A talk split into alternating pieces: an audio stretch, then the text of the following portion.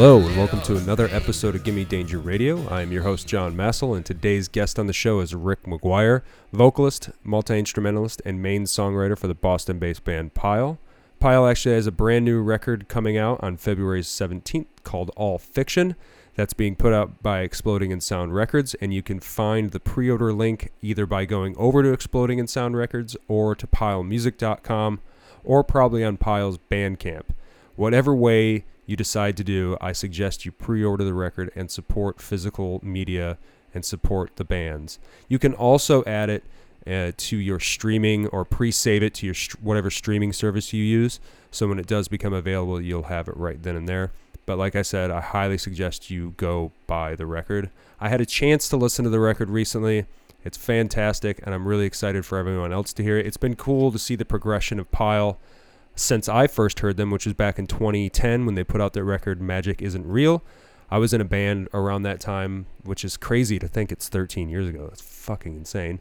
But thirteen years ago, my old band played a few shows with Pile out in Boston, uh, and they were insanely great, uh, and they continue to get great. The records that they put out, all of them are awesome, but it's nice to see this progression of the band, and this record is no different. It's really good, and like I said, I'm very excited for everyone to hear it. Uh, kudos to Rick. Rick, if you're listening, you killed it. The record is great. I'm excited for you. I'm excited for the band. Uh, they actually have some tour dates coming up in March. They're going over to Europe. But if you're obviously not in Europe, they are playing two shows on February twenty-seventh and twenty-eighth at the Philadelphia Mausoleum of Art. Uh, I'm assuming those are going to be record release shows, seeing as how the record comes out the week prior. So if you are in that area, I highly suggest you go check that out. But before we get into my conversation with Rick, uh, where we talk about the five songs that are pivotal to his life, songs that helped shape either A, his songwriting, or B, just got him into playing music and becoming a fan of music, I just want to say if you can head over to wherever you s- subscribe to podcasts or listen to podcasts, whatever you do with podcasts, just go ahead and subscribe to the Gimme Danger Radio Show, uh, rate it, tell some people about it that you think might like it. That would really help me, and it'll support the podcast out. Uh, you can also send me an email at gimme danger radio at yahoo. You can send me a message on Instagram by just following my uh, personal Instagram, which is John Massel. I do have a Twitter, like I mentioned every episode. Uh, I'm rarely on the thing, but if you want to send me a message, you can. Uh, I believe it's just my personal one. It's just John Massel, if you can find that. I think it's John Massel six six six. I know, real, real uh, inventive, real original there. But I'm on there. Send me some messages. Uh, I'll try to... You know, take some suggestions for who you want to interview, who who'd you like to see on the show, et cetera, like that. Uh, I also have a couple uh, feelers out for a couple episodes. One with Kent McClard of Abolition. We're trying to nail down a date, and one with Jim Rudland, who's the author of the book "Corporate Rock Still Sucks: The Story of S S T." Again, we're trying to nail out uh, nail down a date for that as well. Okay, I think I covered everything. If not, I'll cover it at the end of the show. Um, all the links for the pre-order for the new Pile record will be in the description of the episode, so you can just find that there. If you forget what I said, you can also rewind it too, because it's not live. Whatever. Anyway, sit back, relax, and enjoy my conversation with Rick Maguire of the band Pile, right here on Gimme Danger Radio.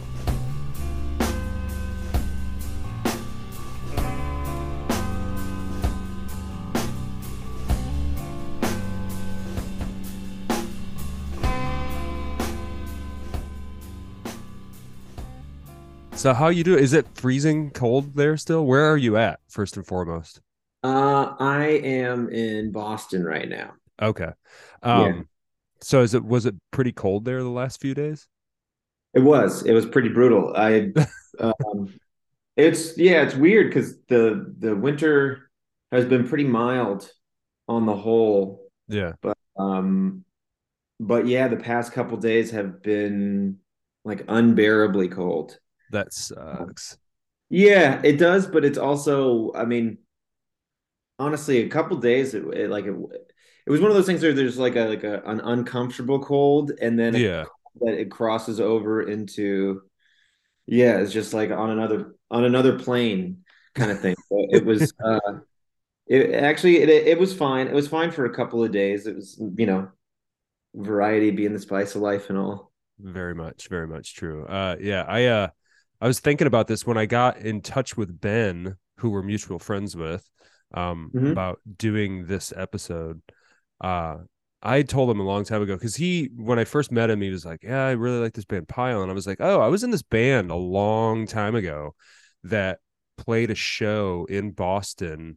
Actually, we did a few shows with you guys and uh, Speedy Ortiz. And I think oh. Grass is Green, too. Yeah. It sounds about what right. Thing? I was in this band called Shores. Oh, okay. I was, you know, I was going to add from Michigan, right? Yep. Yep. Nice. So yeah, we played Star Lab in Somerville. I remember yep. that one. Yeah. And uh, I was like, yeah, we played shows together. I doubt, I was like, I doubt he'll remember the band or anything like that. And he was like, and then when he got in touch with you to kind of facilitate this, he was like, I mentioned that you guys played together, but I was like, I couldn't remember. He was like, I couldn't remember what band it was. Yeah. But yeah, that would be, that had to be like thirteen years ago now. Had to be. Right. Which is insane, because you guys had just put out, um, or yeah, you, the first record had just come out, Magic Is Real? Magic Isn't Real, yeah. Yeah, yeah. And I remember I bought that at that show, at the show we played together, and I had it forever. And like, I moved out here to Portland, met Ben, and Ben's like, yeah, I'm really into this band called Pile. And I was like, oh, I have, I have one of their records. I was like, I didn't even know they were still playing. He's like, oh yeah, man, they they're putting out all these records. And then he got me, I like fell back in to checking checking your stuff out. And I'm excited about the new record, which comes out in like what, two a week, week and a half? Yeah, about a week and a half now, I guess. That's got to be wild. Are you pretty excited about it?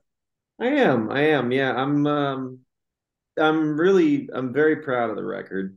Um, I feel like it's very different for us as a band. uh, I'm a bit exhausted with it too, because I'm, you know, mm-hmm. we sort of have, um, you know, it, it's it's really just the band and our label. Like, there's two two guys at the label, mm-hmm. uh, but yeah, I'm just trying to I'm trying to do, as far as the promo and rollout stuff, I'm really kind of doing as much of that as I can myself, and it's just exhausting. It's a weird world.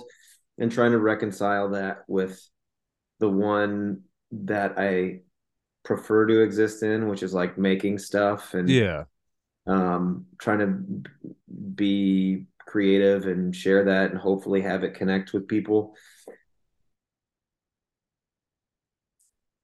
Uh-oh. You froze on me. Hopefully you'll unfreeze here. There you go. Okay. Uh, okay. Yeah, so you were saying you were saying the um the promotion of it's been kind of daunting in a way. It's just it's just it's just not it's just generally unpleasant. Um, yeah.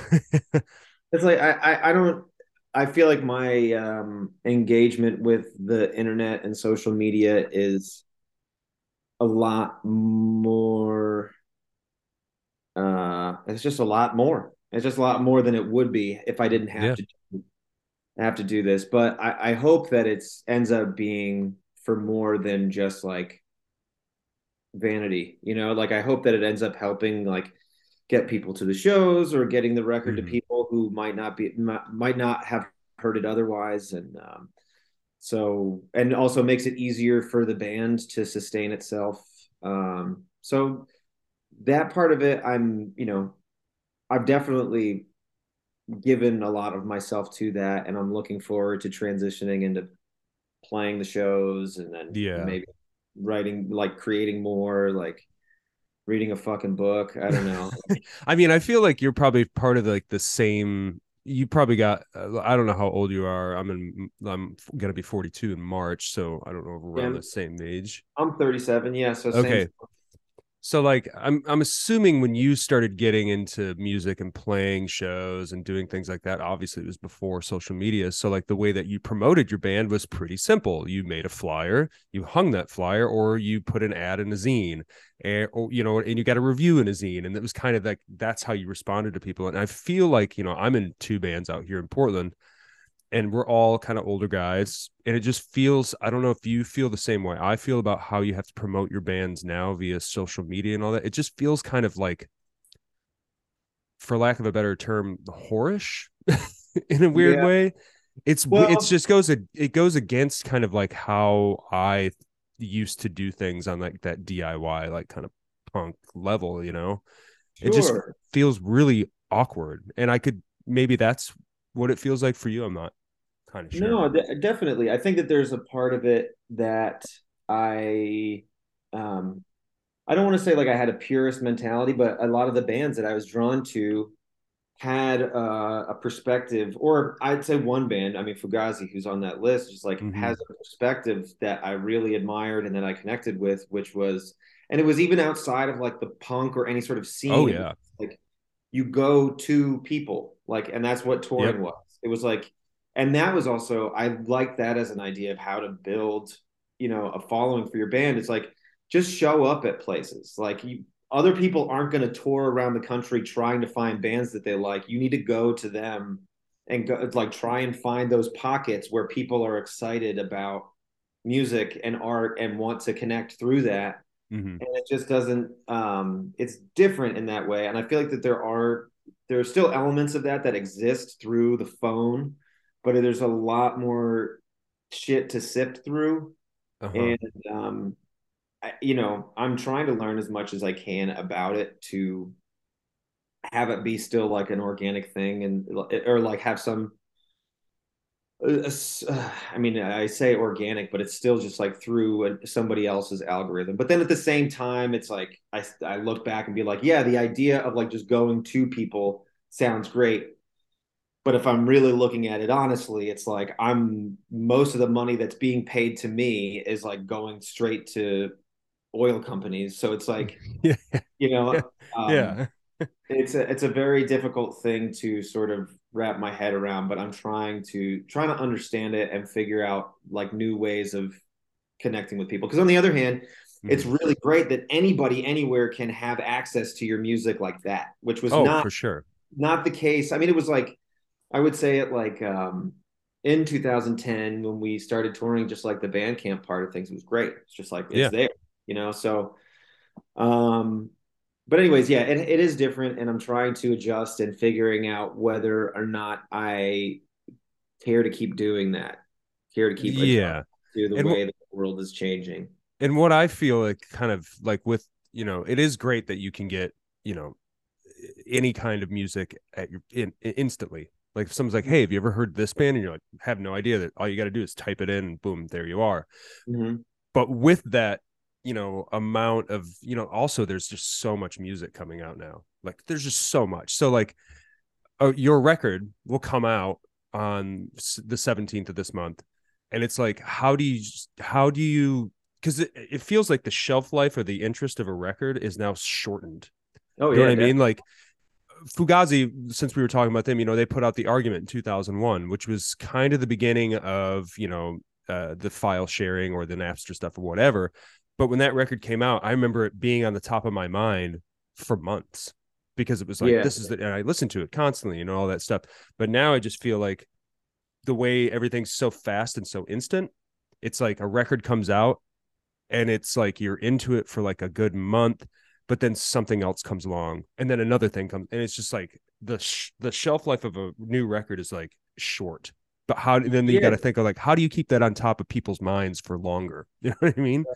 Yeah, yeah, yeah. I mean, I feel like people just digest information uh, a lot more quickly, or they don't give it the same sort of. Um, yeah, it's just the, the, the examination of a lot of different kind of art is just a mm-hmm. lot. It's just faster, just more stuff all the time. Yeah, and it's hard because, like, I remember, you know, people at the end of the year, they're always like, what are your top ten records of this year? And it's like, I don't even remember half the shit I listened to. yeah, yeah. For yeah. the year. So I just started, now I've done it to the point where I've, like, made, uh, like, a little note folder on my phone, and I will actually write down what I'm listening to and keep track of it. So, mm. like, that way I have, like, okay, this is what I've listened to. Like last month I listened to It's Wild. I listened to one hundred thirty-six records. Oh, damn. So like I got them all written down. And, then, and now someone's like, now you got to pull your top ten of two thousand twenty-three. I can go back and just kind of look and see what I listened to that is from this year. But mm. it's true. It's just like, I'm excited about your record come out. I'm really excited to hear it. And I'm like, I want to keep, I want to digest it as much as I can. and not get bombarded by something else and then forget about it. You know what I mean? Sure, sure. Yeah. I, I you know, same. I, I, I like with the, with working on those songs too, there, there's some of them that I've had for a while. So I've been fortunate enough already to share the record with some people who have been like, man, I listened to it like four times in a row, which is like really all I could ever even yeah. I could ever ask for, because it's like I've worked on the song so much that hopefully like I was able to listen to them way more times than that and still be like, oh, they're fine. They're good. I like yeah. them. And so hopefully that it has that kind of impact on other people where it's like, yeah, I could listen to this a bunch. Like I really enjoy this. I feel like it's, it both is like pleasant to listen to, and yet each time I'm getting something uh, like something out of it. Yeah. Uh, something new. You're pulling something new each time you listen to it. Right. Yeah. So, I mean, I, and I, I know that I have no control over that, but, um, but yeah, so being in that world for a little while, and also the way that other people work with music who aren't making it. Yeah. Um, yeah, it's, uh, it's work for sure. It totally is. So like the the people that run Exploding in Sound, from when I first met, well, we played that show together. I'm sure we met at that show, but it was so long ago. Mm-hmm. Um, the Exploding in Sound started as just a blog, right? And then it became a label. It did, yeah. And it's is it run? Is it just you said it's just two people that run it? Yeah. Well, it's been.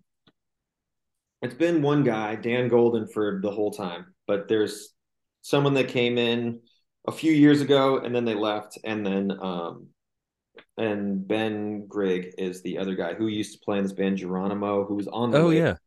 Oh yeah. Uh, yeah. I remember Geronimo. So yeah, the, um, it's those two guys running it, and, um, yeah, they work really hard and they put a lot of their hearts into the work. So I was going to say, because I like it's it's they're doing a pretty good push for the record, which is great. That's yeah. all you can really ask for as a band. You know, you get out, if someone's putting out your record, you want them to actually promote it and work it yeah. mm-hmm. instead of just like, yeah, we'll put your record out. And you're like, OK, what's going on with this thing? You know what I mean? Right. And it yeah. takes work on both sides, because now you got to work in tandem together in this world of social media and whatever it may be.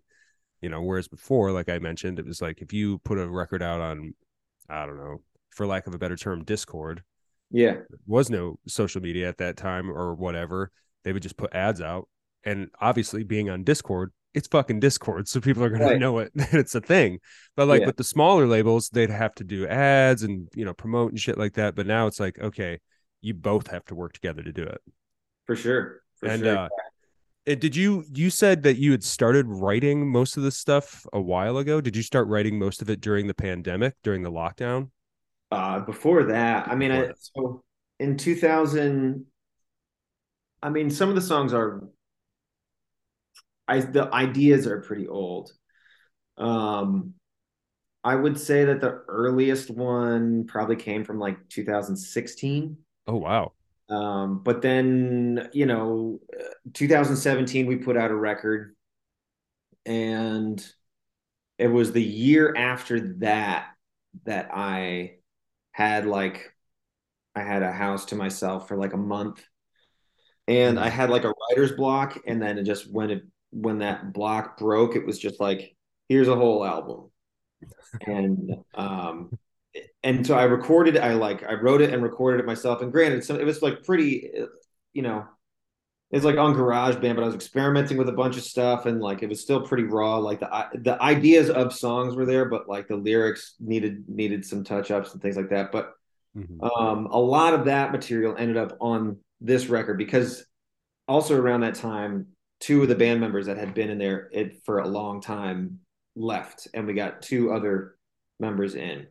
So I didn't want that record with two new members to be like, it sounds like a totally different band. I was like, all right, I want to do something that's still aligned with what we've done, that sort of expands upon those things. But I don't want it to be this material, because it feels too dramatically different from what we've done in the past. Oh, right. I'm just going to give some time to this, this stuff, and I'll, I'll work on it uh, when the time is right.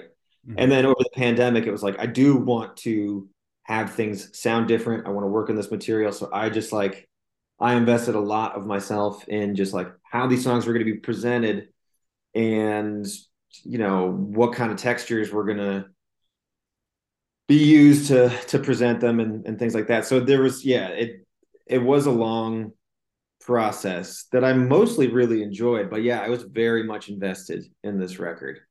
Yeah. Um, so yeah, it took a long time, but um, but ultimately, yeah, it's something that I can now look back on and be like, I'm I'm really proud of it. So it's great. Uh, so the two the two guys. So there's are you three piece now? We are three piece. Yeah. So we had two new people come in, mm-hmm. uh, and one of those guys left the band. So yeah, now it's just the three of us, and our setup is very different. Like our live set is going to be very different, also. Yeah. Um, it's got we have there like I have my guitar, a synthesizer, and like a foot pedal to control the synthesizer. There's a handful of songs I'm not even playing guitar. Oh, um, bass player has the same setup with like a synthesizer and a foot pedal to control it, and sometimes no bass, just synth. So a little Geddy Lee action there. That's right. Yeah, I mean, dude, the thing is great. I've I've used it for uh, solo shows. Oh, so cool. I'll do like just like songs on finger picking and guitar, but being able to have like a bass note, yeah, open, it fills it out. Yeah, it fills yeah. it out, and it just sounds like less, I guess, stark, yeah, naked, yeah. if you will. There's a you can apply a little bit more dynamic to what yeah. is happening than if it were just me on a guitar. So, are you uh, guys coming out west here? I saw that you're doing a few dates on the East Coast, and then you're going over to Europe soon. But are you coming out west? We are, we are. Um, I think actually, you know, I might have the, I think it's, we're doing, I mean, hopefully I can, I'll, I'll just say it doesn't matter. Yeah. We're going to be announcing a tour in like two weeks. And I think, you know, it's going to do a, a, a show. We're doing a show at Mississippi Studios for sure. Oh, right on. If that goes well, then I think we might be doing a second night there. So. Oh, that's great. Yeah. That'll be cool, man. And then when is that supposed to be? Do you know? That, I believe it is early October. Oh, wow. A little while from now, but cool. Yeah. I the idea was kind of like put the record out and then sort of let it marinate for a little bit. Yeah. So I'm curious because normally we just like put it out and immediately go on tour. And a lot of people are like, yeah, like I'm excited to hear the new record. Like they just don't have enough time to actually listen to it. Because again, mm. people just, there's tons of shit coming out all the time. So yeah. You're bombarded. Um, right. So hopefully giving it a little a little time to to just be out in the world will be helpful for that. That's cool. How long did it take you guys to uh, actually get everything down on tape and record it itself? Um, well, we did like, so what we did was we did a month uh, just uh, rehearsing. And I, mm-hmm. you know, I done, we, Alex and I, uh, Alex, the bass player, engineered a bunch of demos for me. So like I de- he had heard these songs so many times by the time we even got the chance to play them. Um, but then once we were all together as a band, we had a month and we recorded the record like twice. Um, wow. Just to like see what we wanted to do. Also, so even though there's only ten songs on the record, yeah. we did fifteen songs altogether. There's five that we're going to release at some other point. Um, But so we did that, and then we had a very clear idea what we were going to do in the studio. Then we went to the studio and did like three and a half weeks there. Mm-hmm. Took like a week or two off, and or maybe no, it was more like a month off, and then went back for like five days to be like to like anything that we wanted to touch up or redo or anything like that. So, um, yeah, it was it was extensive. It was definitely the most extensive recording process I've ever been a part of. See, that's pretty nice though, taking the time to like work on something and make sure that your vision is actually coming through. Yeah. Because like, I mean, you know this, when you, you, you used to go to the studios as like a poor dude or whatever. I don't know. Like when you first start, it's just like, all right, we're going to hammer out a record in two days. Mm-hmm. Oh yeah. And that's the way it had always been. And it would slowly, you know, depending on the resources, like incrementally be a little bit more each time. Mm-hmm. Yeah. And um and then with the pandemic, honestly, the fact that I was getting unemployment, you know, like that's yeah. where that money went. Like it's um So because of that that period, it was like, yeah, let's I'm gonna put this towards a record that that I really feel like I have the time and control over. So yeah, something that like is representative of what you have in your head. Yeah, yeah. Because I so, have this I have this thing anytime I go record a record with bands that I'm in, we'll go and do the like quick recording thing, and I'll get the record back, and I'm always like, should have did that differently. Oh, it'd be mm-hmm. cool to do this part here. You know what I mean? Like, yeah. I'm sure you always are going to think that at some points sure. with anything you do, but to be able to spend a lot of time like you just did on this new record to get as close to what's in your head, mm-hmm. that's got to be a great feeling. That's it is. Great. It is, yeah. And I think it's part part of what has been so exhausting about the um, but like trying to promote it. It's like I feel so invested in this thing and feel so connected to it. Mm-hmm. It, you know, it feels weird because I don't, I don't like having the um, an idea of like entitlement to like people paying attention to what I'm doing. Never have. Just yeah. like there's so much. There's always been so much music in the world. Like I absolutely understand people not connecting with what I'm doing or just it just not never reaching them. But um, because I'm so inve- and invested in this one, it's like I really want. You really want people to check it out. Yeah, I do. I do. Yeah. yeah. So I'm, I'm excited about it, but, um, but with that comes, and also because no one else is really working on it the way that I am, it's mm-hmm. difficult for me to separate myself. So, yeah. So you've been, like you said, you've been doing a bunch of press for it. Uh-huh. And yeah. just like, yeah, just promo and like content snippet things. And yeah. yeah, working on my boundaries with that in terms of just like, I, I don't, I fucking don't want to do this. Sure, it might help, and like it may end up like getting be like marginally helpful in reaching the end that I'm, you know, that I'm hoping to get to. But ultimately, like it's not worth investing this much of my time, energy, and and and and mental health into. So yeah, I hear it. Well, this will yeah. be painless. This is no, easy. No, yeah, yeah. I mean, I like talking about the stuff, you know, yeah. I like actually doing, doing interviews and talking about the things is, is like, is, is pretty nice. It's mostly just the, the administrative stuff. Oh yeah. Yeah. I hear you. I hear you. Well, I got you here. We'll talk, we talked about the record a little bit. I'm sure we'll talk about more of it, but we're going to talk a little bit about the songs that are pivotal to your life, I guess. Yeah, um, yeah. What what songs that made you who you were, or songs that you really love, or songs that, you know, just like kind of flipped a switch and you was like, oh, I could do that with recording, you know?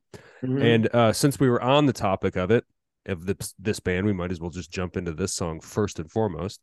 So we've got Fugazi's Epic Problem from their uh, album, The Argument. Mm-hmm. Now, my question to you is, I'm a gigantic Fugazi fan, love them. Very much so, and it's impossible for me to pick a favorite record. It's one of those bands when people are like, what's your favorite record? I'm like, well, it kind of just depends on the day. Sure, sure, really yeah. um but I'm also the guy that's like, if I really had to choose one, I'd probably choose In on the Kill Taker. Okay, that's probably because it's the first one I heard. It's the one that yeah, yeah. I got into. Um now I ask you, is The Argument your favorite Fugazi record? Um, it is, I'd say it is tied with End Hits. End Hits? Yeah. That's a great one too. I, the End Hits was the first one that I heard.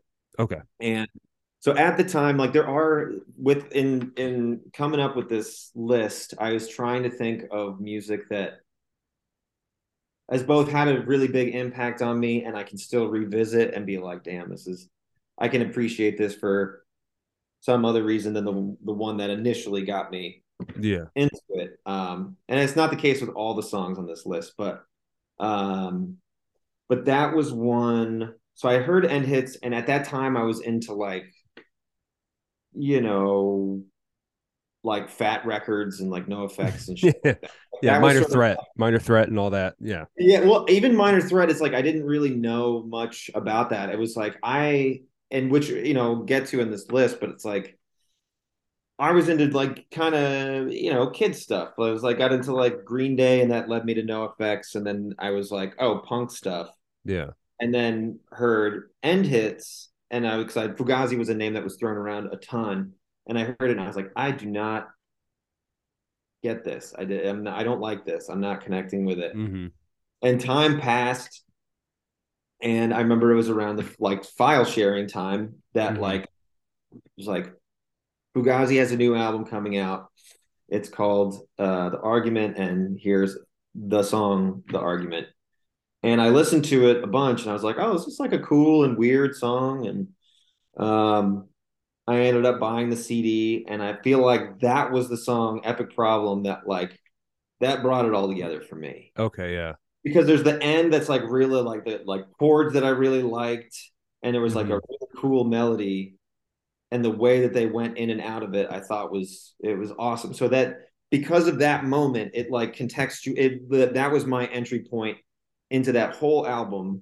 And then also to End Hits. And then, and since that point, those two albums are, are ones that I can, I can revisit and be like, man, some of the choices that they made on this are so strange and not intuitive to me that oh, yeah. it's like, it's so, um, yeah, I, the the choices that they made on the record, I, I, I, they just weren't intuitive to. They still aren't to no. me. So I occasionally would like sit down with the guitar and try to like play what the parts are, and then be like, "Oh, weird, okay," mm-hmm. and then sort of, like try to break down how they were thinking about things. But anyways, it was just because of that song that opened me up to a lot of things, and I'm still really connected to those albums, and that's also something that I I. I really uh, appreciate is just finding music that is has had an impact on me and that continues to have an impact on me over time. Yeah, yeah. Um, I remember my story with Fugazi is kind of the same as yours. I was like, you know, so what? This was ninety-four or something, and I was into the Green Day and No Effects, and I was really into Minor Threat, and I knew that you know Minor Threat had Ian. From his, he was in this band called Fugazi, and my friend's older brother had In on the Kill Taker, and I remember listening to it and doing the same thing that you did when you heard End Hits. I was like, I don't get this. I don't. This isn't. This isn't what I. You know, this is not punk. You know, I. Yeah. I did not think that this is what because I always thought that punk was supposed to sound like Green Day and all that shit. Mm-hmm. Um, and it wasn't until. I don't know how it finally clicked. I think it was I bought Red Medicine when it came out, which is mm. the weirdest of all their records. Yeah. Um, but honestly, I think Red them doing Red Medicine kind of like, you know, opened them up to make End Hits and The Argument and things like that. It kind of like got them out of their shell in a way. Mm-hmm. But when I bought End Hits, I was like, I still don't know if I like this band. Let me go listen back to In on the Kill Taker. And at this point, I had heard. You know, Born Against and things like that. Not really like Born Against is in the same wheelhouse as Fugazi musically, but I started hearing weirder things mm-hmm. and then listen to In on the Kill Taker again. And it was like, it all clicked. Yeah. Yeah. And that's when I got it. And then I listened to uh, Red Medicine again and still wasn't really sure on that one. But when End Hits came out right off the bat with Break, that's what like, I was like, yes, this is great. But yeah, mm-hmm. it was kind of like, I think that band needed to make Red Medicine for as weird and, you know, not as, you know, like the others pre previous, it led them to make End Hits in The Argument, which I think both of those records, even though I do love In on the Kill Taker as my favorite, I think their strongest records are End Hits in The Argument because it's a blend of everything that they've always wanted to do musically, I think, and they finally nailed it. I agree. I agree. Yeah, I think that that's that's a pretty sound, sound theory. I mean, I, I Red Medicine, like all the records before, I there are there are moments on them that I'm like, hell yeah, this is great. Mm-hmm. But for some reason, it was just those ones. Like the production is really, um, it stands alone. Like I just don't know any other records that sound like that. No. Um. And yeah, the songwriting is interesting. The messaging is cool. The art is really cool. Mm-hmm.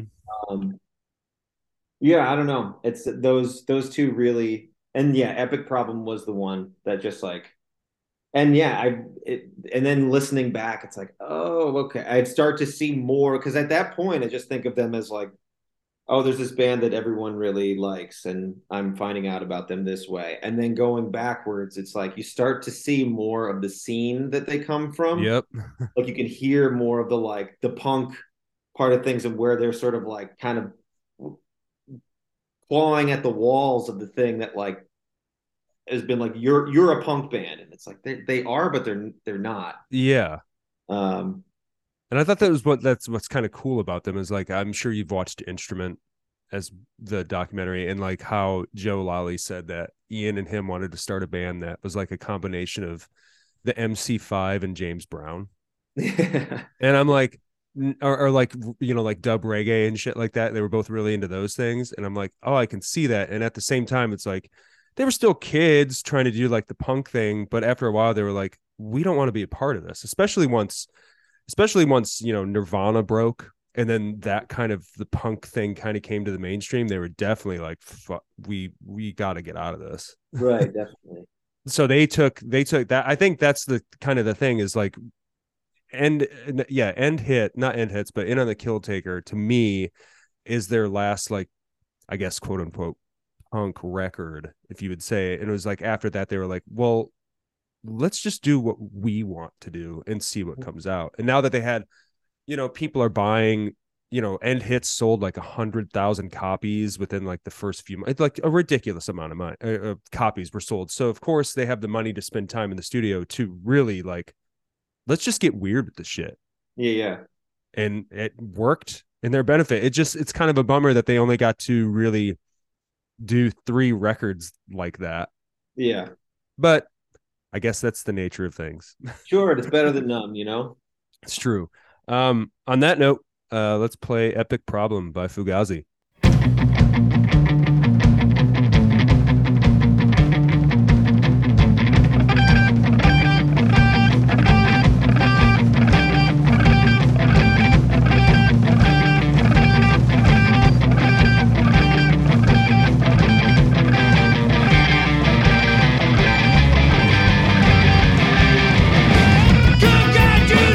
Stop!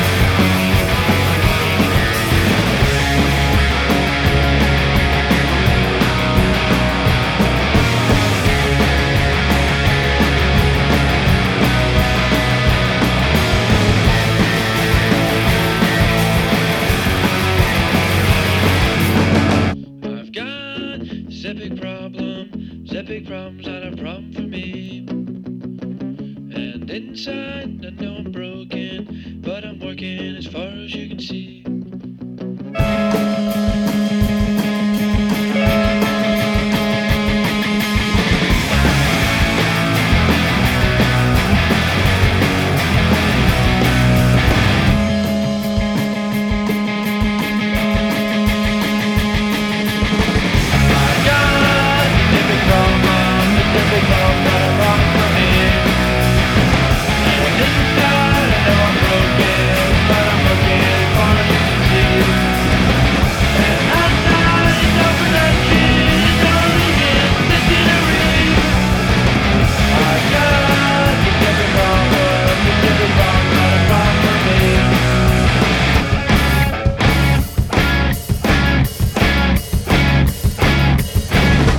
That was Fugazi with Epic Problem. Um, yeah, so now I thought a good band to follow up with Fugazi from your list, and to me it just seems like the most obvious like segue would be the Jesus mm. Lizard.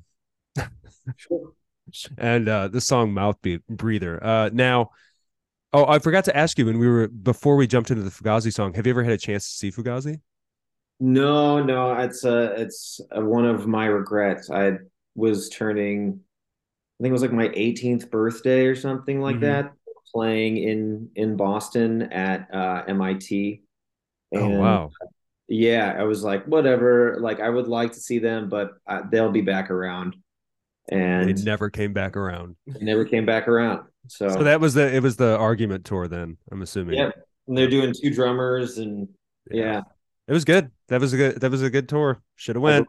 Yeah. Um, did you ever have a chance to see um, the Jesus Lizard? I did. did I did. I've okay. seen them a couple of times now. Um, and yeah, they were great. They were great. I mean, granted, I saw them I saw them on sort of their on their more recent Victory Lap tours. Yeah, still great. Yeah, still really great. I'm uh yeah, I was psyched psyched to see them. I sort of I don't even know how I heard about them, but it was pretty later on for me. I was like nineteen or twenty, um and yeah I don't know if it was like through Shellac or through um like through In Utero, like just either of those. It was some yeah something about I think it was maybe I liked In Utero a lot. I didn't like much other Nirvana and, and you didn't like Nevermind? I didn't really. I feel like oh. you know I've listened to it since and been like, oh, I get, I like, I understand why everyone was into this. I was also, it can't, you know, I think I was just a little too young, mm-hmm. um, because it came out when I was six. Yeah. So I think I saw it everywhere, and I was like, I don't know. I mean, I, I remember "Smell Like Teen Spirit" being like a big thing, mm-hmm. but, um, but yeah, later on I listened back and was like, and also I think. Then listening to Nirvana when I was like seventeen or eighteen, and In Utero specifically, I was like, oh, this is there's like a bunch of noisy elements on this that I really like, and oh yeah, but there's still some like cool pop songwriting. Um, I always thought of In Utero's as uh, Nirvana's attempt to make a Jesus Lizard record. Oh, for sure, and I feel like that's how I found out about the Jesus Lizard. Yeah. Is that what's the deal with this? In Utero record, and it was like, oh, we wanted to make a record that sounded like the Jesus Lizard, and I was like, who were they? So I think, and also uh, Buddy Head. I do remember that. Like, uh, I don't know if you're familiar with that website. I mean, um, it's it's. I have a I have a Born Against tattoo on my leg, and it's the gun pointing back at the person shooting it. Yeah, and someone's yeah, yeah. like, someone someone asked me, they were like, oh, do you like the Buddy Head website? And I'm like, I have no, I I don't know what that is. Yeah, yeah. I was like, this is a tattoo of a, a band called Born Against, but whatever. Mm-hmm. It's some clip yeah. art. It was a it was a, a blog that was that was um, around in the early nineties, uh, late nineties, and they also they've since become like kind of a leftist meme page. Oh, okay. Um, I mean, I'm familiar with it now. I I should probably look into it more and see what it's all about, but I don't know. yeah yeah and they I remember they said that like Goat, that's the record, and so that was the one that I got, and um and yeah Mouth Breather was the one that just like yeah as, as soon as I heard it I remember it having uh an impact on me. So best best rhythm section I think, man. Oh just yeah like so incredible. Like, as a drummer, Mac McNeely is one of my favorite drummers. Like, yeah, pro- he's up there in like the top five for sure. It's just like, he doesn't do anything ridiculously flashy, but it's solid as hell. Yeah. And he's like on, he's like on top. He's a fucking metronome in his own. And then you put him with um Sims and it's like, get the fuck out of here. Yeah. Yeah. So good. So good. Um, so is this, would you say then Goat is your favorite Jesus Lizard record? Um, I don't know. I mean, I do like Liar a lot. I feel like that there's, there may be more songs on Liar that I, I definitely have listened to Goat the most, but mm-hmm. I then I listened to, I think more recently I've listened to Liar and been like, man, this, this one's, this one's fucking great. I think maybe it's also because I haven't spent as much time with that one. Yeah. That there are moments that I forget about. Mm-hmm. Um, but yeah, honestly, and then some of the earlier records, I just don't even really know all that well.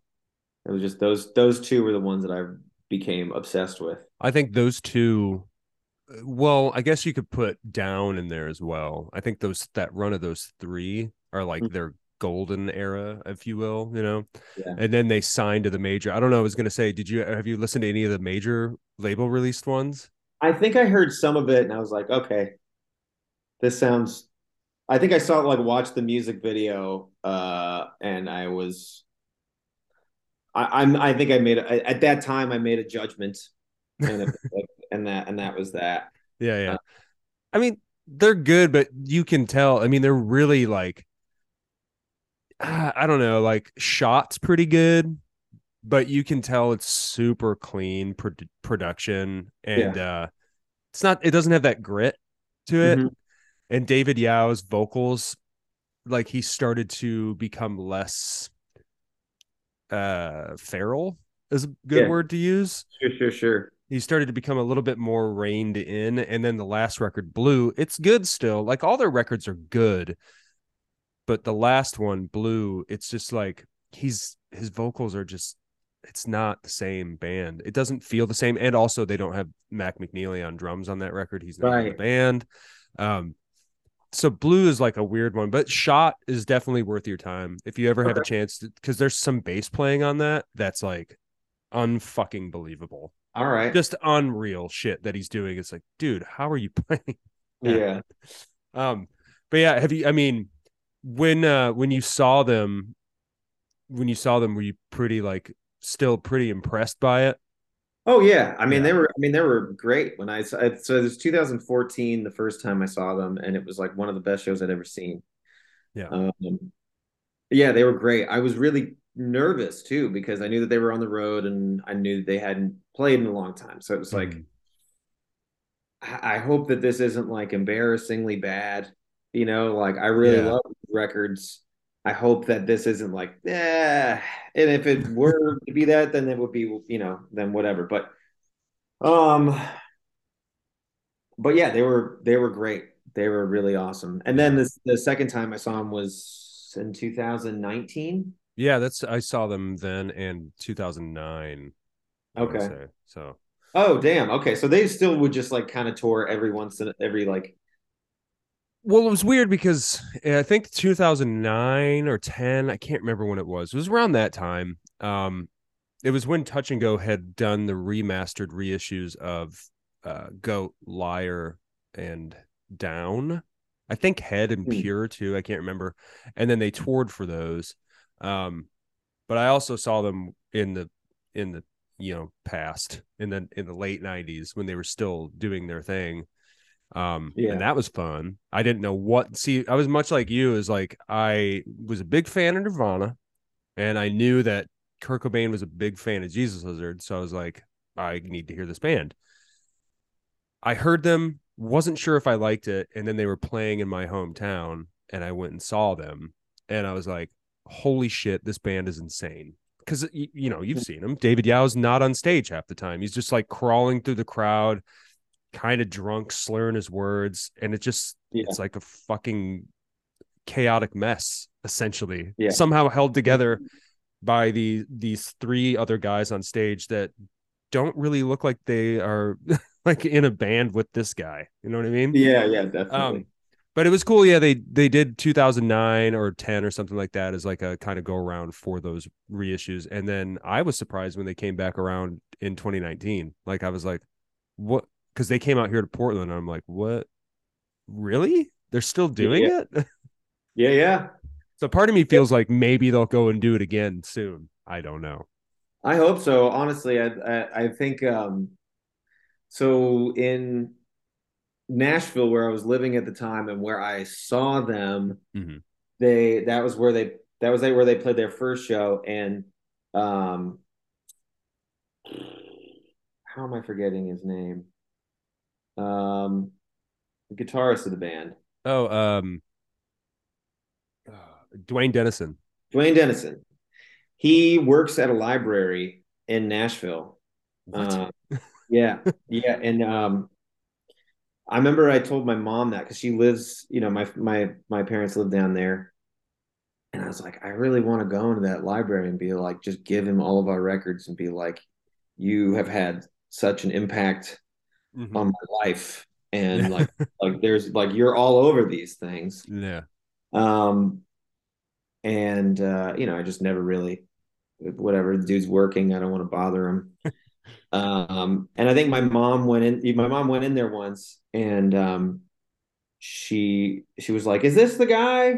Like didn't take a picture. She was just like, sent me a Wikipedia article. And I was like, yeah, that's him. She's like, he's very kind. I asked him for help. He helped me out. And, and I texted her and I was like, oh, you should, uh, you should ask him if we can play, if we could open up for them at their Nashville show. Cause we've been touring a bunch. Like the timing actually would have worked yeah. out perfectly. And she's like, do you want me to? And I was like, I'm just, I'm messing around. Please don't. Please do not do that, Mom. Yeah. And honestly, in retrospect, I, I I regret it because I feel like that would have been the best way to open up for that band. It's just like if my mom had asked. Yeah, that would have been funny. Uh, it would have been. Because also the, the, the band that opened up for them was uh, Soccer Mommy. Oh, yeah, yeah, yeah. And um, I do... Seem, seems like an odd pairing. Yeah, I do feel like we would have been a better fit. Yeah, yeah, um, I can agree with you there. So, I and I, the, as the story goes, it was like he, because uh, I got our, I got my guitar set up by the same guy that uh, Dwayne Denison gets his guitar worked on, and he was like, went to him and was like, "Hey, what's a what's a band in Nashville that like people like?" And the guy was like, "I don't know, Soccer Mommy." And that's how that band ended up opening up for them. So I was like, yeah, my mom definitely should have asked. Should have. So I, uh, I feel it. Like they kind of would have thought it was like kind of funny too. They would have like, I feel like if your mom would have did that and it actually worked out, they would have been up on stage and were like, yeah, what do you guys think of Pile, man? They were great. Guys, Mom asked to open up for us. Yeah. That's how they got on this show. Yeah, exactly. I felt like it would have been a good way to, um, Uh, yeah, just a good way for it to happen. But alas, um, yeah, it didn't work out that way. That's so funny. So you would, I would, I would you would say that Dwayne Denison had a big impact on your guitar playing then, and how you yeah, approach playing yeah. guitar. I would say, I would say each each member of that band has had an influence on how I think about and write music. Just like the the attitude, the like. Mm. There's like there's there's each one brings like a different thing. There's like Dwayne Denison. There's there's clearly like it's like I mean, and I also heard this, so who knows how much the narrative plays a role in the like impact that it had on me. But like Dwayne Denison's like classically trained guitarist, and yeah. yet he's playing this. So you hear this like discipline, and there's also this dissonance, and there's just like the, that juxtaposition of like this is the music that I am very assuredly that I very assuredly choose to play. Yeah. You know, like, yeah. Uh, and then there is, yeah, there's the rhythm section, which is just like, there's just it, the kind where when you see it, like you sort of, you feel it in your chest. Oh, a hundred percent. Uh, but you know, the bass and the drums. And then there's the attitude of David Yao, which is very like unhinged. Mm-hmm. And I feel like that, that part of like that presentation too, because it's like some of the stuff is sung. Some of it is just like growled and grunted.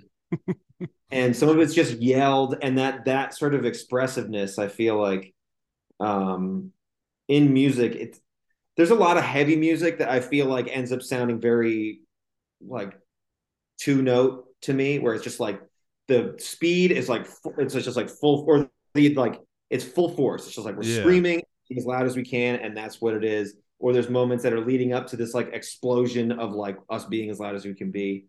And there was something about the way that he was doing it where it was just like there's this world happening around him and he is existing in it in his own way. So there feels yeah. like a really like, and I, I don't know, as, as like an artistic personality, I, I think that I really, I just really admire that.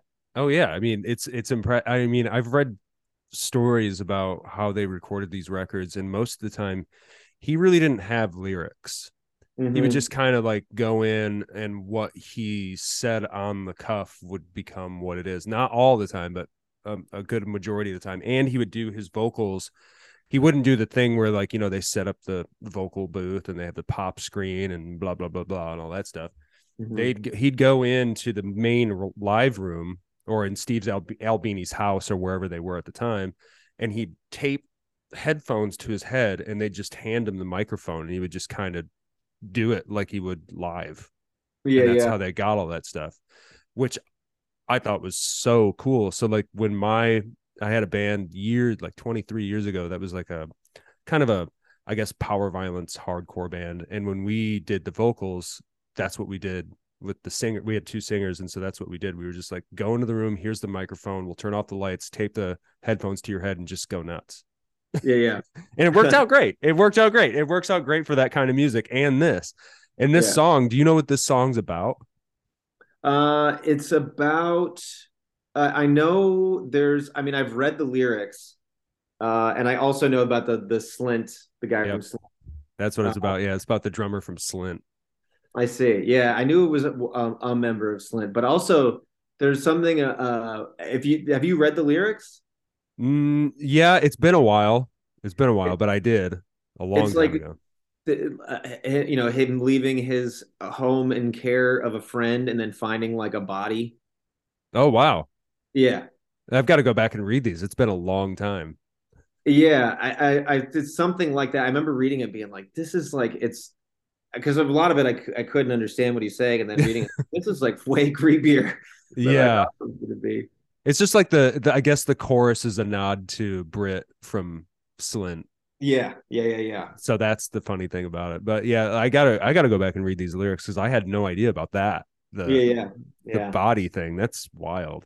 I think that I remember he said so there's something about like a smell coming from upstairs or something like that. And there's like something like leaking through the floorboards. If I remember right. I oh, well, that could be in, in reference because what it, what had happened, the story goes, is that uh, Britt from Slint, the drummer, was living in Chicago and he was house sitting for Steve. And he locked himself out of the house. And in order to get into the house, he went to a window that was open. But the window had like a uh, aquarium in front of it with Steve's fish. And he went in the window, knocked over the aquarium, you know, killing all the fish and, you know, obviously the water and whatever like that, getting into the floorboards. Maybe that's where that line oh. comes from. But then when Steve was talking to David Yao on the phone, because they were all three of them were working on building Electrical Audio, what it is now. So yeah, this yeah. is, they were still recording out of Steve's house. But I guess on the phone, that's when the line, like, I like him just fine. He's a nice guy, but he's a mouth breather. That's where that all came because of that whole situation. So I guess that could explain the water line. Yeah, yeah, yeah. The floor. That, that, that's probably, yeah, more of what it is. It's pretty funny, though. Um, yeah. On that note, let's check out Mouth Breather by the Jesus Lizard.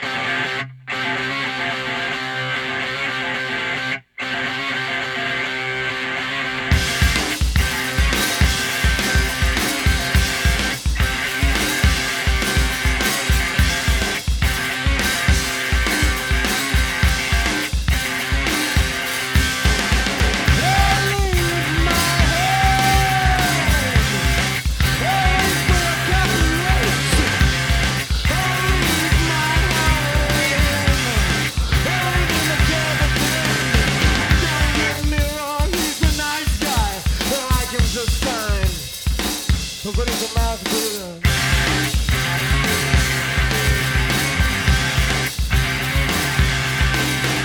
Don't get me wrong, he's a nice guy. I like him just fine. Somebody's a mouth breather.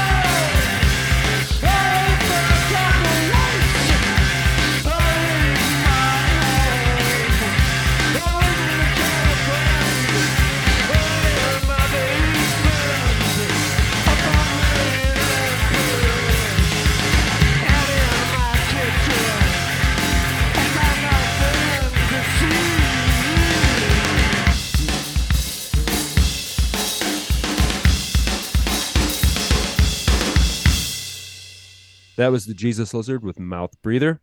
Uh, and now, up next on the list of songs that are pretty important to you, uh, Radiohead's Idiotech from their Kid A album. Now, yeah. I don't know about you. Um, when this record first came out, I was working at a record store. We got the promo. We listened to it. And I remember everyone, the night that we first listened to it, were fucking pissed off because it did not sound like Radiohead, you know? We were yeah, all like, pretty upset. Now, when you first heard Kid A, were you like an instant like, oh yeah, this is great? Um, or did it take time? So I heard, I think the order that it went in for me as far as albums, um, I'm not, I'm not a hundred percent. I think that I, I think that the first one that I heard was The Bends, and I was I like, love that record. I was I like, this is cool. Record. Yeah, yeah. And then I heard OK Computer, and I was like, oh yeah, this is great. And then I heard Amnesiac. Oh, and, okay. And I was like, "Oh, this is this is awesome and weird." And then after that, I heard Kid A, and I thought, and I thought I was like, "Oh, Kid A, this is this is really good too." So, and it was all when I was like in high school, so it was all around like two thousand. I think it was like, Amnesiac. I think because it was the two albums in one year, I bought Amnesiac, and I was like, "Oh, this," but I hadn't heard Kid A. Um. And, but yeah, there was just something about all of those records that I liked. And I knew that there was like a difference between like Amnesiac and Kid A from those, those two other records. But, mm-hmm. uh, and I was really drawn to those two records. I was like, there's something really cool about these songs. And, um, and they all sound like rock songs to me, but there's like the way that they're placed and like the, the space that they live in is very different from, yeah, all of these other ones. That's a great way to put it. That's a great um, way to put it.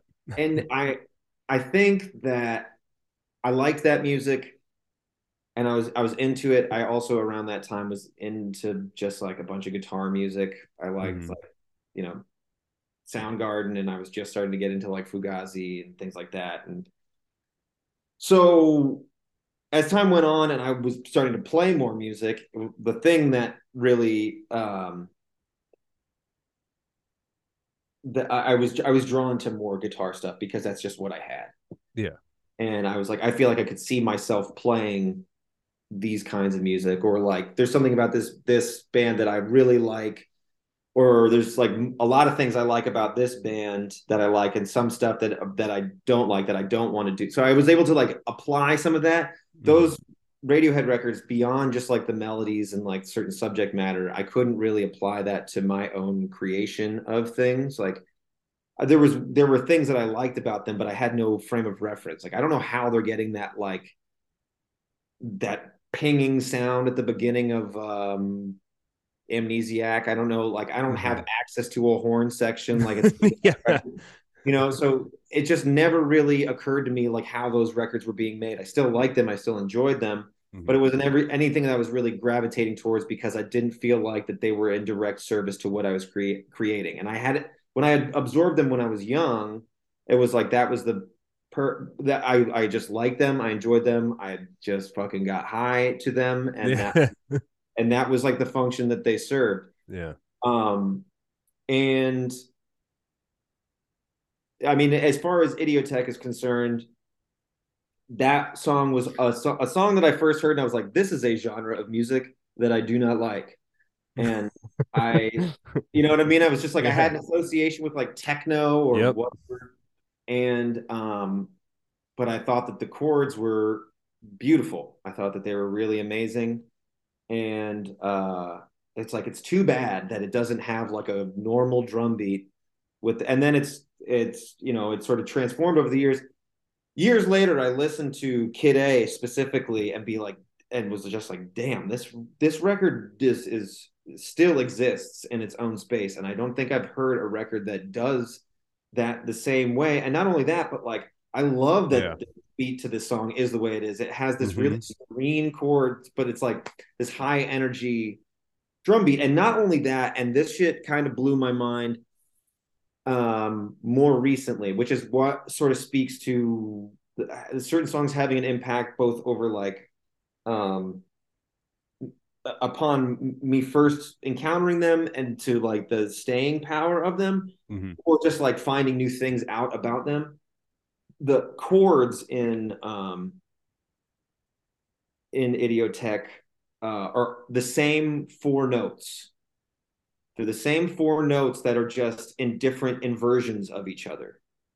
So while really? they yeah, so while they sound like very like different chords, and they are they're they are different chords in that they're different inversions, but it's the same yeah. like E flat, G, like um B flat, and so, so something else, but it's this, those mm-hmm. same four notes just arranged in different ways, like one octave lower and then one goes like so that, and they kind of get wider as like you can kind of hear it like going up each time, and then the last yeah. one like this really warm. And it just and and also to find out that that whole that phrase is just lifted from an electronic uh, music composer mm-hmm. that they, they made, and then we're like, oh shit, is it cool if we use this? And they're like, yeah, it's like it's like a three second clip in this this big composition. But uh, and then learning about how they wrote that song, which is like we were just having two things going on at once and sifting through like hours of music to then find this one specific moment. Mm-hmm. And then I feel like that there's just a lot of, of of life that's like that in some ways, where it's just oh, one hundred percent. Like, you're just wading through uh, a sea of bullshit to get this like one fucking three diamond. second thing, yeah, yeah, that like crystallizes everything mm-hmm. around it to be like, oh, it was worth it doing all this. So, so I don't know, not to get too uh, to to like inflate the meaning of that song too much for me, but I feel like it has had an impact both on just like on my approach to songwriting too, where I've just, you know, I've we try to do like inversion of form in terms of like, well, everything is like verse, chorus, verse, chorus, bridge, chorus, whatever. Yeah. And that is like, it defies that. It's like, it's, I, it's un, an understanding of like songwriting and how songs like have worked historically, but just totally an abstraction of that by like, we have this moment, how can we turn this into a thought, like a full fully formed idea? Yeah. Um, so it's I, my favorite. It's like I was gonna say, like when I like I was saying at the top of this, I when I first heard this Kid A, I because I liked OK Computer. I actually saw Radiohead on that tour and I really liked it, really liked that record, really liked the the bends. Um So when this record came out, I did not like, I was just like, I'm not sure if I like this, but it was weird. Much like I did with Fugazi and everything. I didn't like it, but for some reason I kept listening to it. yeah, you know what yeah. I'm saying? I and do, then, I do. And I remember telling a friend that, and he was like, well, that means you like the record. And I was like, I, well, I don't know how I feel about it. And it was this song, specifically Idiotech, that sucked me into the record. Because I think this song is the best song on the, like, it's just something about, I don't know how to, because like you, just like you said, I was never a guy that was really into techno, wasn't my thing. And I thought that this was a techno song. And I'm like, why are they doing a techno song? Like, what's yeah. going on? But I kept like, this is the song that drew me into it. And I think it has to do with, like, you know, that three second snippet that we were talking about, and also his vocal approach, mm-hmm. the chorus to the song, which there yeah. really isn't a chorus. I don't know what it is. It's just, I mean, there is, but it's, I don't know, like the, uh, the hook, I guess we'd call yeah, it, yeah. Um, where he goes really high with his vocals. Mm-hmm. It's just such a great song, and it sucked me in. And then I started revisiting the record more, and I kept pulling weird things out. And then I started, and this is the record, I think, for me, I used to pay attention to production, and when I thought of production, was just like how the record sounded, you know, like mm-hmm. how the drums sound. That's production. It's not. That's engineering, you dummy. Mm-hmm. This was the record that made me start thinking about production, like listening for, like, why is this piano part so faintly in the background, but why mm-hmm. does it work so well? Why does it create an atmosphere? This is that record for me. Yeah, that makes yeah that makes sense, and I absolutely that. That idea resonates with me a lot, of like hearing music that you don't fully either like fully understand, or it doesn't exactly connect with you right away, but somehow you're still drawn to it, is like, that is, yes. I feel like now it's like the music that I'm looking for. It's like, exactly. If, if I can, because there's even music that it's like, I don't connect with, but I still like, I feel like it's like, I don't know what notes you're playing, but like, I don't really care to find out. You know, like yeah. that I'm just I'm not interested. Yeah. Like I get I get that I don't get it, and that's fine. And that, but when there's like some sort of like, I'm still curious, like where are you even coming from with making this kind of music? Yeah, um, it's a really that's a. Um, I feel like then is when there there's like something exciting is going to happen. Yeah, and it, it was weird. We I uh, uh I'll say this before we jump into the song here, um, if you want to add anything else, but like uh we had band practice, this new band I'm in, on Thursday, and we were talking about Kid A, and they were just we were all kind of like, or, or my other band members were kind of like, I don't even know how they went from, like, you could kind of see the progression from OK Computer to this, but somewhere in between they're like, how did they get from that to that to Kid A? Yeah. So how do you get from that to that? And like, what was the inspiration that made them make Kid A? And I was like, actually, I watched that documentary, Meeting People Is Easy. Mm. And they were like, um, they were talking about it. Like some um, interviewer was like, how did you get the idea to, you know, start writing? Or no, maybe it was something else. It wasn't that documentary. Um, but they were like, how'd you get the idea to start writing Kid A? And like, I think it was Tom York or Johnny Greenwood were like, actually, it all started with the Smiths' Strange Ways, Here We Come. And they were like, that makes no sense. And he was like, well, it started. He was like, it started there, but yeah. then it just kind of ballooned from that. Sure. Like, interesting. That's yeah. fucking interesting. I know. I became kind of obsessed with that album during the pandemic, because I was also curious how they got to where, and then just started, like, obviously, like Aphex Twin played a yep. huge role in that. And just like a lot of the electronic stuff in the U K that was happening at the yeah, time. Yeah, the the Manchester, the Madchester scene, or whatever you want to call it, the factory record scene. Yeah, yeah, yeah. yeah. Um, but yeah, I just, I don't know. It's still, even with all of those things in it, it was still just like, wow, it's such a huge jump. Yeah, uh, massive. So yeah, I can, I, I hear you on that. But I mean, the risk obviously paid off for them. It became, it was, I think it was like, again, like Fugazi doing what they did. Yeah. To get to End Hits and, you know, The Argument doing Red Medicine, something out of the wheelhouse. They, I feel like Radiohead had to do this record. Sure. They had to do it. And it's good that they did, because, I mean, it's, looking at it now, it's their best record, I think. I, I agree. Think it really I, is. I do feel, I feel the same way. And on that note, let's check out Idiotech from Kid A by Radiohead.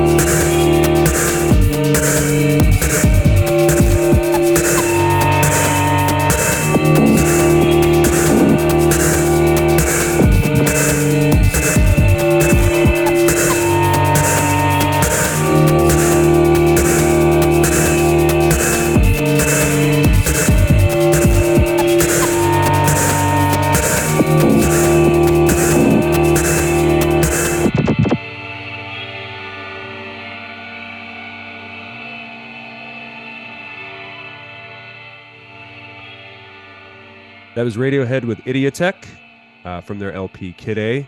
And now, keeping in uh, theme of the English musicians, let's talk about the uh, next one on your list, the Beatles with the song I Am the Walrus from their fucking maniacally, just the weirdest fucking record they did, Magical Mystery Tour. I don't know if you've ever tried to watch the movie itself. Uh, I have not. I have not. Not good. Not good. Not worth your time. Fair enough.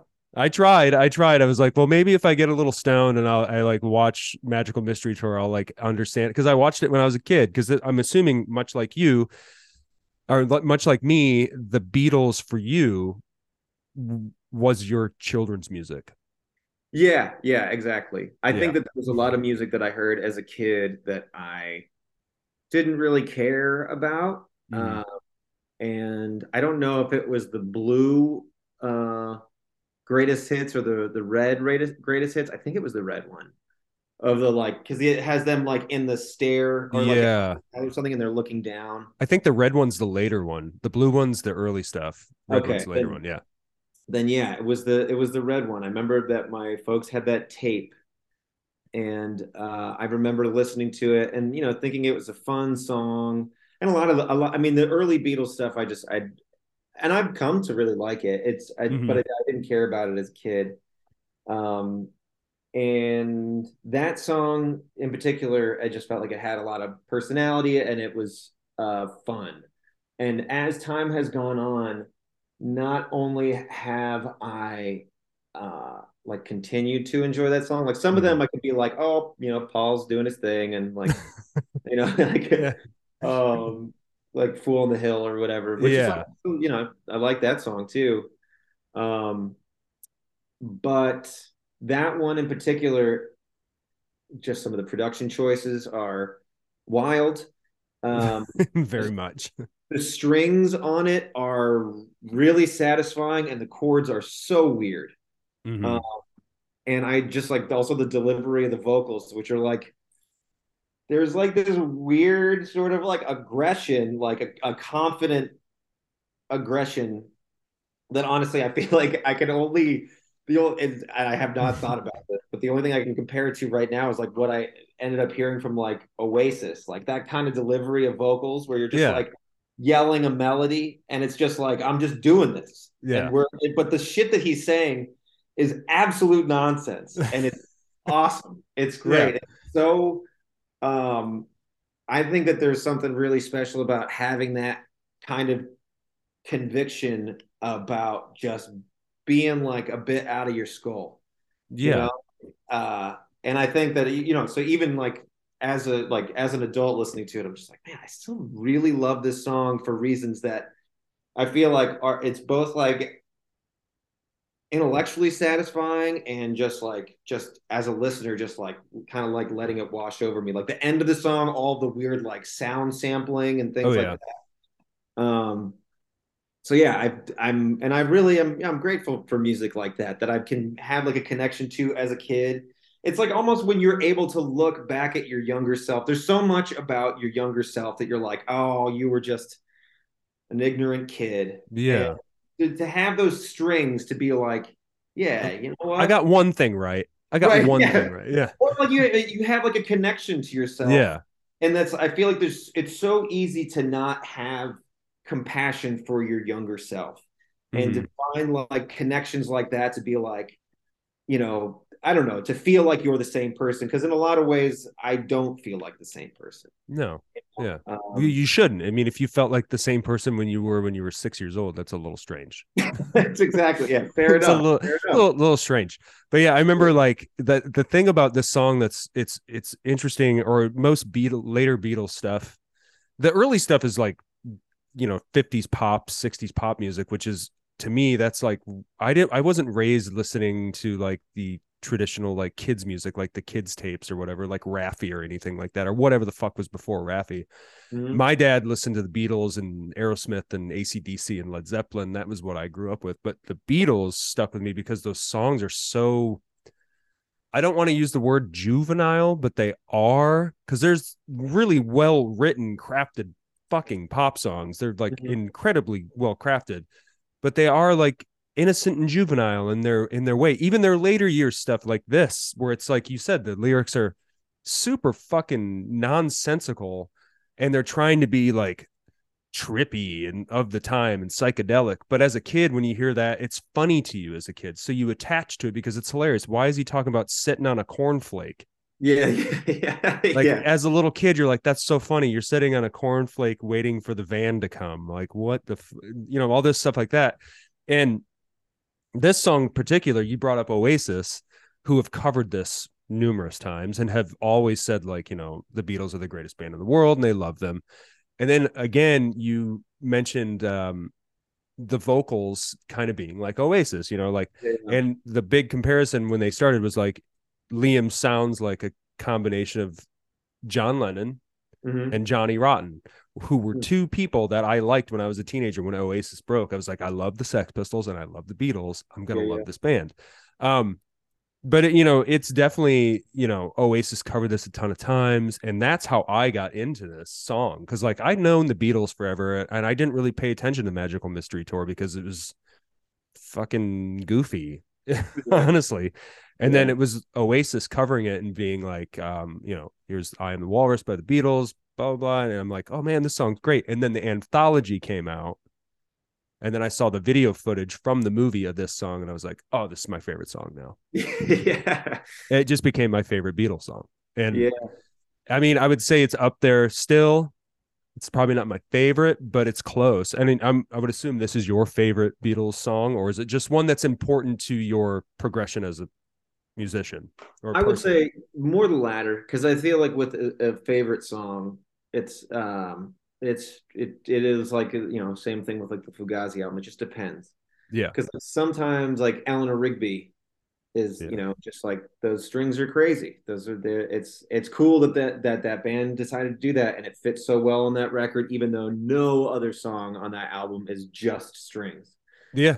Um, so. Yeah, I don't know. It it it does vary, but I think that that one is, as far as like uh, checking off boxes, I feel like I Am the Walrus does it it it it checks off a lot of them. Yeah, it's a great one. Um, before we play the song, I'm going to ask you one thing, because I notice a lot of people do this, especially yeah. people that are around our ages, um, maybe even a little younger. They they always say they hate the Beatles, and mm-hmm. I think that's complete bullshit. I, I I think it's some edgelord bullshit. I just I think you're just trying to be edgy to be edgy, because there's no way. I guarantee you, if you're out and a Beatles song is playing, you're going to sing along to it, and you're going to be like, the person that said that they hated the Beatles is going to be singing it, and you're going to be like, you're full of shit. You know, I have thought about this a lot, because I've I've I have also known people who have been like, I hate the Beatles, and I think that there is, I think that there's more validity to their feelings than I than I used to to give yeah. give credit, uh, because if you did not grow up with that music, and That's yet it's true. Been like shoved down your throat so many times of people being like, I don't believe you don't like this. Yeah. Understand having a reaction to go from being ambivalent to this type of music to being like, I just want this shit out of my fucking face. Yeah, yeah. So I get, I, um, I get it. So I'm I'm feeling a little bit more sympathetic to that. to that sentiment than I used to. But yeah, I still feel very deeply connected to that music. And I, I you know, I, I basically, I'll take like, you know, five year breaks from thinking about them as a band. And then I'll be like, oh my God, this band is great. And just like go through all the records and just Same. Sing along to all of them. You know? Same so, here. Yeah. Um, on that note, let's play it. I Am the Walrus by the Beatles.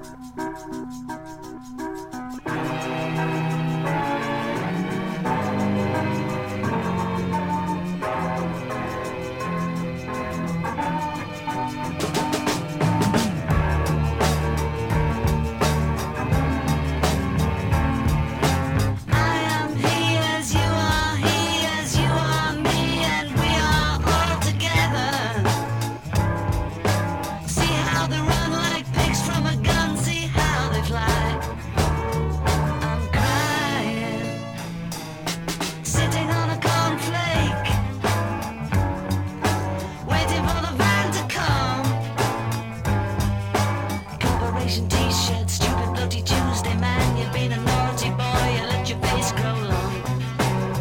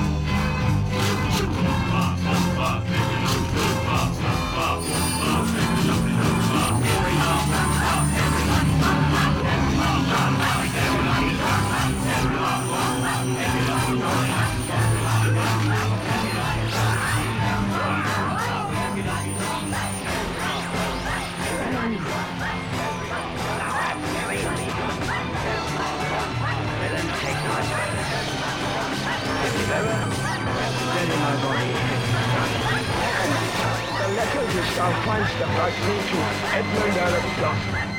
Keep your eyes upon Abolition. All the time you go.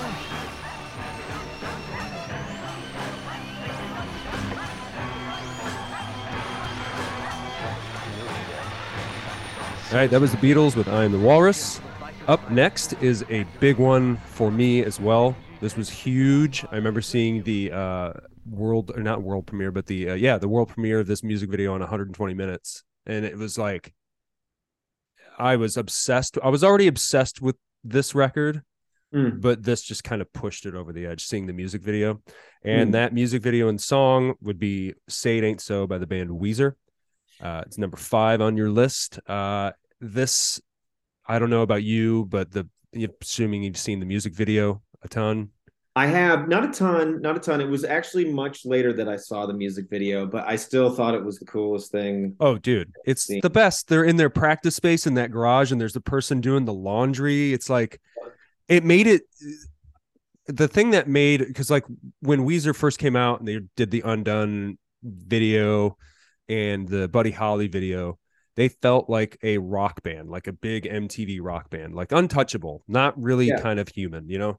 But yeah. then you see the Say It Ain't So video, and they turned out like it made it feel like it was just like me and my friends playing in my parents' basement, and someone's, my mom's doing the laundry while we're playing, you know, and yeah. no one cares. No one's like, the person in the music video is like pulling the laundry out of the laundry thing, and they're not like rocking out to him. They're just like, oh, great, they're practicing again. yeah. You know what I mean? It just yeah. made it feel like so fucking like close to home. In yeah, way. yeah, very real. Yeah. So what? Uh, what about out of all the songs on the Blue record, which mm-hmm. every single song on that record is a fucking hit. Yeah. Every single one of them. Mm-hmm. What is it about this one that sticks um, out? So my, it, it was like uh, when I was nine, before, like up to this point when I was nine years old, I just did not care about music in a way. Like, you know, my parents listened to the Beatles and stuff, and I was like, mm-hmm. oh, this is nice. But again, being around nine years old, most of what I heard was like either, you know, what was on the radio at that time or like children's music. Yeah. So, um and the stuff that was on the radio was like what my mom was choosing to listen to on the radio, you know, so it wasn't like it wasn't like modern rock radio or anything like that. It was Amy Grant um, and shit like that. What's that? Amy Grant yeah. and shit like that. A- A- A- Amy Grant is actually the first person that comes to mind, because yep. I think she might have even owned that tape. But um yeah, I I didn't feel like um I was just like, the way that I thought about music was like, it's just too much to keep up with. Like, I don't really, I don't really care. That was how I thought about it as a child. It was like, it's too much to keep up with. Yeah. And my cousin, uh, Becky Bishop, gave me a tape that had all of the Blue album and three songs from Dookie on one side. And then on the other side was the like Hootie and the Blowfish record. um Weird. all three massive records of nineteen ninety-four, just massive right. records. Exactly. Yeah, and I I didn't really care about the, I mean, I listened to the Hootie and the Blowfish one, but I really was just like waiting to get through that so I could get to back to the other side. Yeah. Um, and it's, you know, no no no disrespect to that band, and I'm not trying to be too cool. It just is my nine year old self. Like it did not, I I did not connect with it. Mm. But um, yeah, I. I, something about that song was just like, and maybe it was just the placement on the record, or I also feel like, and there's a lot of moments on the Blue album where there is feedback is used in a really cool way. Yeah. Um, and I just, I was, that was what got me into like, oh, fucking guitars. Guitars are awesome. Mm-hmm. Um, and I think that, you know, through hearing, cause I, my dad listened to like classic rock. He like, he loves the Eagles and like B T O and stuff like that. So, yeah. um, Yeah, I heard guitars, but the way that these ones were being played, and also just like the attitude, I don't know what it was, but it was like I was I was into it. And that song, I thought the melodies were really cool. I don't know, at like being nine, and just I also think that maybe my older cousin and older sister were like, yeah, that's the song. Yeah. So it was like that was also being reinforced, maybe. Um, but it was like everyone agreed. Everyone agreed that like this song was great. Um, and so I don't know. I think I have some really good memories with it. And then I just got in and proceeded into like junior high, where it was like literally any band that existed in junior high was like, oh, we have to cover this song. Yeah. Yeah. Oh, yeah. Oh, yeah. Um, so that was like, and, you know, fortunately, fortunately, I don't remember how those sounded, because I know it was bad. Um, but it's also really funny to think about, because, I mean, I, I, I feel like that album, because I it's I have such a, uh, like a special place in my heart, because like where, uh, just like how I came across it when I was younger, like I'll listen to it every once in a while. Mm-hmm. But um, it's just, I don't know. I'm sort of making the connection right now. You ever like listen to music and you feel so moved by it that you want to make music like that, and you just try to chase that feeling? A hundred percent. And one hundred percent. This was one of those records for me when I was a teenager, because I started playing drums when this record came out, and this taught me how to play drums. Yeah. I mean, it just did, because he doesn't do anything crazy flashy. He just plays a solid beat. He does throw a cool snare fill in here, like the yeah, yeah, yeah, yeah. It's like it's like it's not a hard fill to do. Super fucking awesome though, and it works yeah. so well. Just same thing with the fucking the squeals. Yeah, yeah. Like easy, but makes the fucking song. Definitely, and same with like the feedback lead-ins. That's like yeah, it still even gives me chills just to think about it. But it's weird, because I've you know, thinking about like covers and then uh, the actual recording itself. I remember thinking about the recording and being like, oh man, that is like, that's the, that's like the, the fucking thing. Yeah. That is the song. It's the recording. And, I, and listening back to the recording recently, it's like, I think maybe because I've like dedicated my life towards like, like an extension or like a subgenre of like that kind of music, mm-hmm. that things that I was really mystified by growing up, I listen back to it and I'm like, oh, I know what they're doing.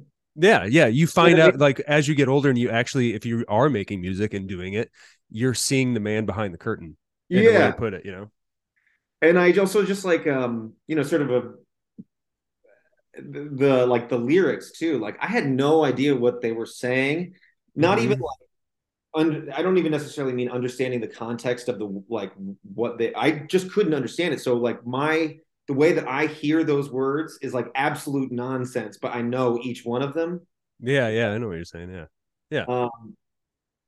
Um, um I think it was like it's not, I think it was like I thought it was like Ice Bots uh, is uh, my cold. Old boys or something, something ridiculous, but that's the way I heard it when I was just like listening on a yeah.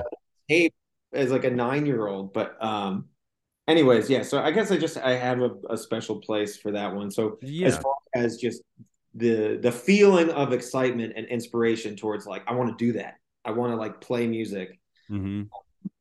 that and and you know, while there's the the other songs have like shaped more like refined ways I've listened to music, that was really like the the the um that lit the match for me. Yeah, it was like your catalyst of like I want to do that. Yeah, it would. I I went from like I don't really care about music; it's too much to keep up with. To now, this is all I care about. This is all I care about. Yeah, yeah. I mean, that happened to me. Like, I mean, Nirvana is what you know. Seeing the Teen Spirit video has made me want to play drums. Mm-hmm. Then, you know, hearing Green Day was like, oh man, maybe I should really learn how to play them. Mm-hmm. Not just bash around on them, but really learn. And then hearing Jawbreaker was like, that was the band to me that was like, okay, I need to start a band now. This yeah, is, yeah. I want to do. And then same with Weezer though, like those songs, it just makes you, it made the, all those bands to me, especially in that time period, just made it feel tangible to do it. Like, you know, yeah. how all the, all those dudes, you know, in the early eighties, you know, like we heard the Ramones and we were like, oh, I guess we could do this. Yeah. Yeah. That was what it was for like our, our people our age, like hearing those bands that, you know, it's like, oh, it's not Motley Crue. It's not, you know, having to play like finger tap fucking leads and like yeah. have eighty-five cymbals and three bass drums. You know what I mean? It's just like you could have a Ringo Starr kit and just a Strat and a piece of shit amp and do it. Yeah. Yeah, most yeah. definitely. Um, well, before we play Say It Ain't So, uh, let's tell everyone out there where they can find a little bit more information about Pile, uh, the tours, the record coming out, um, you know, all that. I'll, I'll give the floor to you to promote yourself shamelessly. Sure, sure. Yeah. I think, honestly, it's very difficult to even uh pick, because I, I would I would just say we'll put Pile Band in a Google search and I'm sure that everything you need yeah. to know. If you prefer Instagram, we're on there. If you prefer Twitter, we're on there. If you just want to go see a band's website, we have that. Uh my preferred way of communicating with people that have any interest in what I'm doing is through a newsletter, which you can sign up for on our website. I feel like it's nice because I could do a little bit more long form stuff and it's a little bit more personal than just like uh, farting into the wind, which is what social media feels like. It's true. Um, so that that's that's what I would say. We have a record called All Fiction that's coming out on February seventeenth, and very excited to share it. Awesome. Awesome. I'm excited to hear the record. Uh, the three songs that are available to stream right now are all great, so I'm assuming the rest of the record's going to be good too. Thanks, it better man. be it I'll better be I'm just kidding. I'll send you a private link. Yeah, yeah, do it, man. That'll be great. I would love I'm I'm very curious to hear the rest of it. I'm excited for it. Right on. And I appreciate you coming on the show. It was a lot of fun talking. Um thanks again, Rick. Have a great, I guess it's evening where you are. Yeah, yeah, thanks, man. Appreciate that. Yeah, so have a good one, man. Thank you so much. Thank you, dude. Yeah.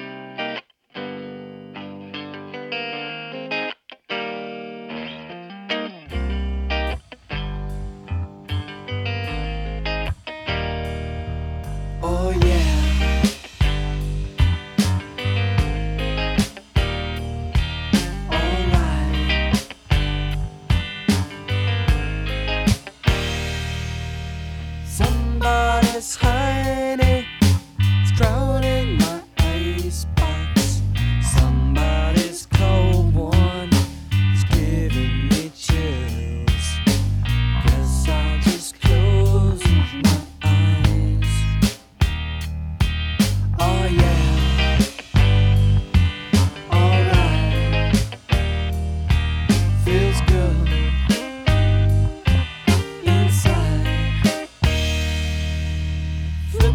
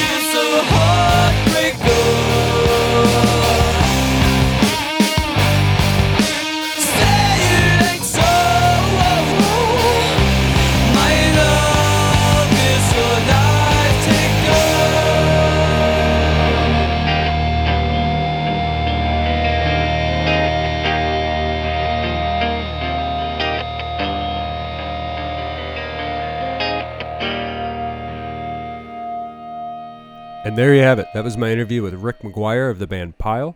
If you head over to pile music dot com, like Rick said at the end of his interview portion, you could subscribe to that newsletter. You can also pre-order your copy of All Fiction, which comes out in about a week. Uh, you can also pre-save it to whatever streaming service you use. I highly suggest you do that. Whatever way you decide to get the record, you should get it. But I really, really want you to pre-order the record and support the band because they're really great people. Uh, they, they work really hard, and they're just a great band. So support Pile. Go pre-order that record. Go pre-save it. Uh, and also, if you can take the time out, subscribe to the podcast that you just listened to. Rate it. Tell someone about it that you think might like it. Help support this and get the word out. That would be really sweet.